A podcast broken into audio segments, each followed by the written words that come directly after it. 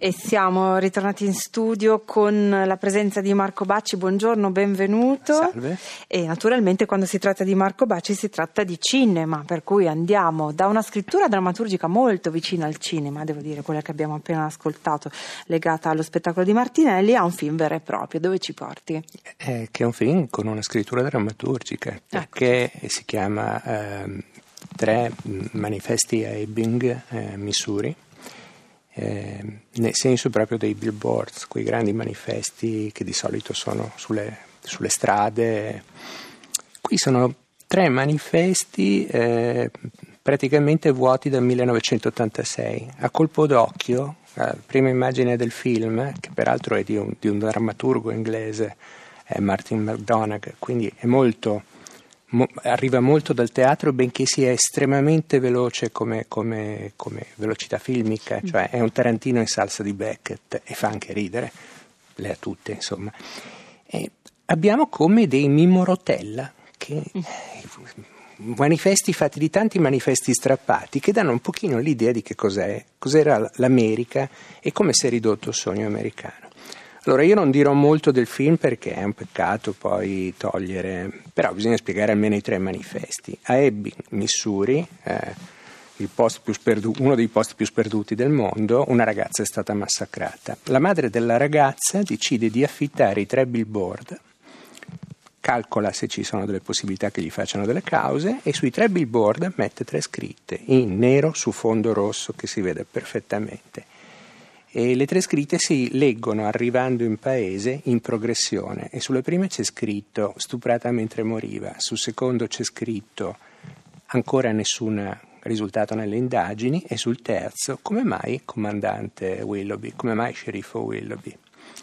Ovvero lei ha fatto la domanda alla polizia di Ebbing, Missouri. Il risultato è la polizia si incazza, come si suol dire, ma si arrabbiano anche i buoni cittadini perché non sta bene mettere in crisi le forze dell'ordine su una questione. Il problema è, il, il film è questo, sostanzialmente questa donna... È una storia vera? No, non che io sappia, no, però mh, potrebbe tra un po' diventare una storia vera perché prima o poi qualcuno adotterà questo sistema di usare i manifesti, se lo fanno sulle autostrade succederà un demonio, non so se possano. Eh, però la cosa interessante è come è vestita la donna. Allora, la, la, signora, pur lavorando in un negozio che ricorda, non so, gli store di paese, quelli dove vendono un po' tutto, è sempre in tuta blu, con il fazzoletto annodato dietro la nuca e ricorda Rosina la rivettatrice, Rosie the Riveter, cioè il manifesto della Westinghouse fatto nel, negli anni della guerra, quando erano le donne a lavorare in fabbrica perché gli uomini erano al fronte, ed era un manifesto per incitare le donne a tenere duro. Allora, Rosy la rivettatrice, di cui si sono contesi, eh, diciamo così, il volto almeno tre persone, ehm, adesso non, non, è ancora chiaro chi fosse stata, alcuni dicono addirittura che era un'italo-americana. La mitica Rosy de è presentata in maniera molto muscolosa è il famoso fami- eh, manifesto che poi è diventato il manifesto delle femministe, che non è chiaro se lei fa vedere il muscolo o addirittura fa il gesto dell'ombrello. Questa è l'indicazione di che cosa succederà nel film. Tutti contro la madre della ragazza disastrata, eh, la madre della ragazza contro tutti. Quindi la polizia è durissima in questo paese, oppure molto stupida, oppure molto buona, perché lo sceriffo nasconde un segreto che io adesso non posso rivelare, ma eh, a un certo punto, all'interno di una trama dura, tutta a base di FAC, tutta a base di violenze, addirittura uso di Molotov, uso, a volte qualcuno ha definito l'autore un po' splatter, per come usa la violenza, che in realtà è, è molto da balletto, ma è molto alla Tarantino, cioè quando semenano, semenano, addirittura dice che cosa ti ci vuole per diventare un detective, al suo poliziotto in apparenza più stupido, più razzista, e gli dice ti ci vuole amore. E questo è il segreto del film. In questo film tutti tengono duro, tengono duro in maniera addirittura spropositata, cioè a ogni colpo si risponde con un colpo. Se il dentista fa la carogna, il dentista verrà colpito con un trapano dalla signora, che risponde colpo su colpo. Perché? Perché lei ha il diritto di chiedere e siccome non c'è nessuno ad ascoltare, vuole portare avanti la sua richiesta. Non è che porta avanti un'indagine, lei porta avanti la richiesta.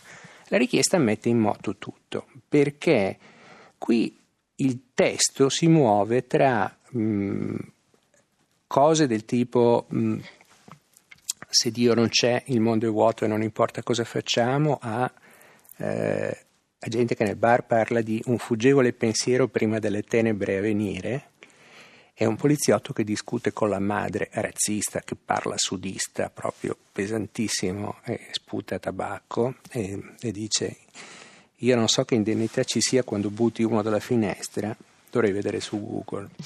Questo per dire il tipo di, eh, di film con cui il regista gioca. In realtà ci gioca perché Potrebbe essere il film sudista sudato con eh, i poliziotti razzisti, difatti qui la nomea dei poliziotti è che siano torturatori di neri. Eh, l'altra cosa è che la polizia non faccia niente perché tutto sommato è maschilista e sta bene che una ragazza venga stuprata. La terza cosa è che la gente di Ebbing non vuole rogne, eh, che l'America è fatta in questo modo. Questo ha fatto sì che ogni volta che il film è stato visto, per qualcuno c'era dentro qualcosa che per altri non c'era. Allora c'è stato chi ha detto meraviglioso, ma è un film shakespeariano, fa finta di usare le parolacce, ma in realtà è un film mm, elisabettiano, mm. usa il sangue e il dolore per arrivare a qualche cosa di, di molto forte, di molto potente. Qualcun altro ha detto no, è un film razzista, perché la posizione dei neri non è chiarita. In effetti non se ne parla mai, si sa solo che i poliziotti sono razzisti. Qualcun altro ha detto che no, è un film trampiano, perché ci sono i redneck, cioè i colli rossi, i, i, i contadinotti ottusi, duri. Eh.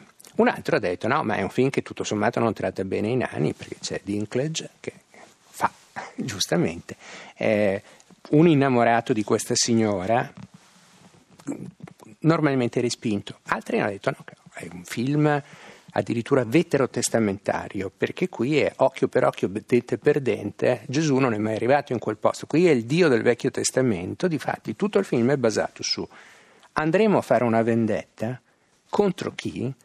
Contro uno qualunque che abbia peccato, perché non abbiamo per le mani quello vero. E ci sarà anche una maniera di spiegare come potrebbero beccare quello vero. E in tutto questo Marco Bacci sono piovuti i Golden Globe su questo film. Sì, qualcuno ha anche detto i Golden Globe sono piovuti perché era la serata dei Golden Globe contro gli stupri. Qualcun altro ha detto no, per esattamente la questione opposta.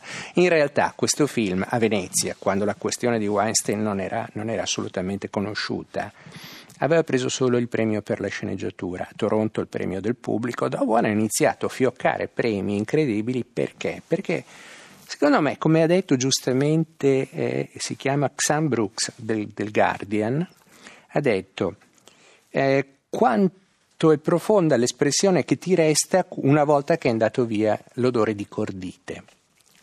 Che è una bella immagine. In questo film ogni tanto c'è qualcosa che veramente salta per aria eh, i corpi, le teste, le macchine, eh, le stazioni di polizia, ma soprattutto le situazioni. Non c'è mai mh, mm, lo splatter vero e proprio, ma c'è qualcosa, una deflagrazione che viene dall'interno. L'odore di cordite è quello delle esplosioni, no? la miccia, la cordite. È vero, la sensazione è che è un film che ti tiene così bene in piedi che mentre lo guardi dici è Tarantino, no, in realtà è molto più colto, no, in realtà è una commedia brillante perché dicono delle cose divertentissime, no, in realtà è una commedia dolorosissima perché dicono delle cose profondissime. In realtà è un film sulla vendetta dove la vendetta è a finale aperto, che è un'altra cosa, una grande invenzione meravigliosa. Tenere presente che il film si muove ogni tanto sulla musica rock, ogni tanto sulla musica folcloristica, ma si apre con il tipico brano celtico che fa pensare a tutt'altro genere di film. Insomma, il signor Martin McDonagh ci prende tutti eh, sulla punta di un dito e ci fa girare in questo film. Non a caso lui era quello che aveva esordito dopo aver lavorato sempre in teatro con In Bruges la storia del killer che andava in Belgio e si arrabbiava con l'Europa e col Belgio perché non riusciva a capire i termini della questione. Quindi sicuramente grande maestria registica. Una grande maestria registica sul serio, ma soprattutto questo è un film da non perdere perché è uno dei pochi su cui veramente uno è disposto a rischiare, insomma, un bel voto, ecco. Grazie, grazie a Marco Bacci. A Siamo, come sentite, alla fine di questa prima parte di Piazza Verdi. Ci ritroviamo subito dopo il GR per la seconda parte.